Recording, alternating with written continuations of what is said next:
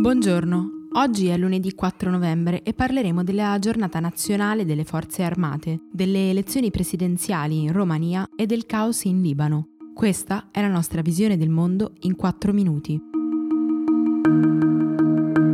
Oggi è la giornata dell'Unità Nazionale e delle Forze Armate, istituita nel 1919 per celebrare la vittoria italiana durante il primo conflitto mondiale. Negli ultimi anni questa ricorrenza è stata usata dalla destra per dare una rappresentazione distorta di quegli anni e il 4 novembre è diventata così l'occasione per ribadire la necessità di sostenere maggiormente le forze armate nazionali per dare all'Italia maggiore rilevanza sul piano geopolitico. Secondo i dati della Nato, l'Italia nel 2018 ha speso in difesa ben 21,2 miliardi di euro, pari all'1,22% del PIL, e quest'anno spenderà ancora di più perché l'obiettivo è quello di arrivare al 2% seguendo le indicazioni della Nato. Per fare un paragone, per ricerca e sviluppo si spende l'1,35% del PIL italiano. A livello internazionale, le potenze militari vogliono diventare sempre più inattaccabili. Secondo lo Stockholm International Peace Research Institute, lo scorso anno le spese militari nel mondo hanno toccato i 1.822 miliardi di dollari, il livello più alto dal 1988, anno in cui la raccolta completa delle statistiche è iniziata in piena guerra fredda. A quanto pare, quindi, per i leader mondiali la pace non è più così scontata.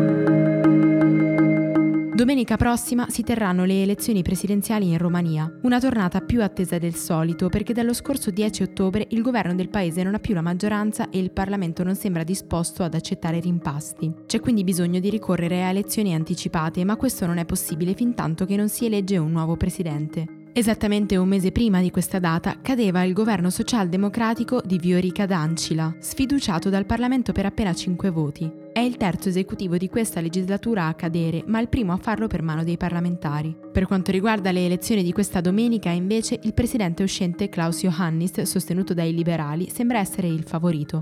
Il suo unico vero sfidante è Dan Barna, del centrodestra, un politico moderato con posizioni progressiste in tema di diritti civili. I due non sono ideologicamente troppo lontani e tra le cose che hanno in comune c'è il sentimento europeista che rende la Romania un caso raro nella regione dell'Est Europa. Martedì scorso il primo ministro libanese Saad Hariri ha annunciato le sue dimissioni dopo oltre dieci giorni di violente proteste antigovernative. Le manifestazioni sono iniziate in seguito all'annuncio del governo di introdurre una tassa sulle telefonate su WhatsApp, Facebook, Messenger e FaceTime, diventando in poco tempo le più partecipate e violente della storia recente del paese. Nel frattempo, l'esecutivo ha ritirato il provvedimento e ha approvato diverse riforme, tra cui il taglio del 50% degli stipendi dei membri del governo e dei parlamentari e l'approvazione del bilancio per il 2020 con un deficit dello 0,6 e senza nuove tasse.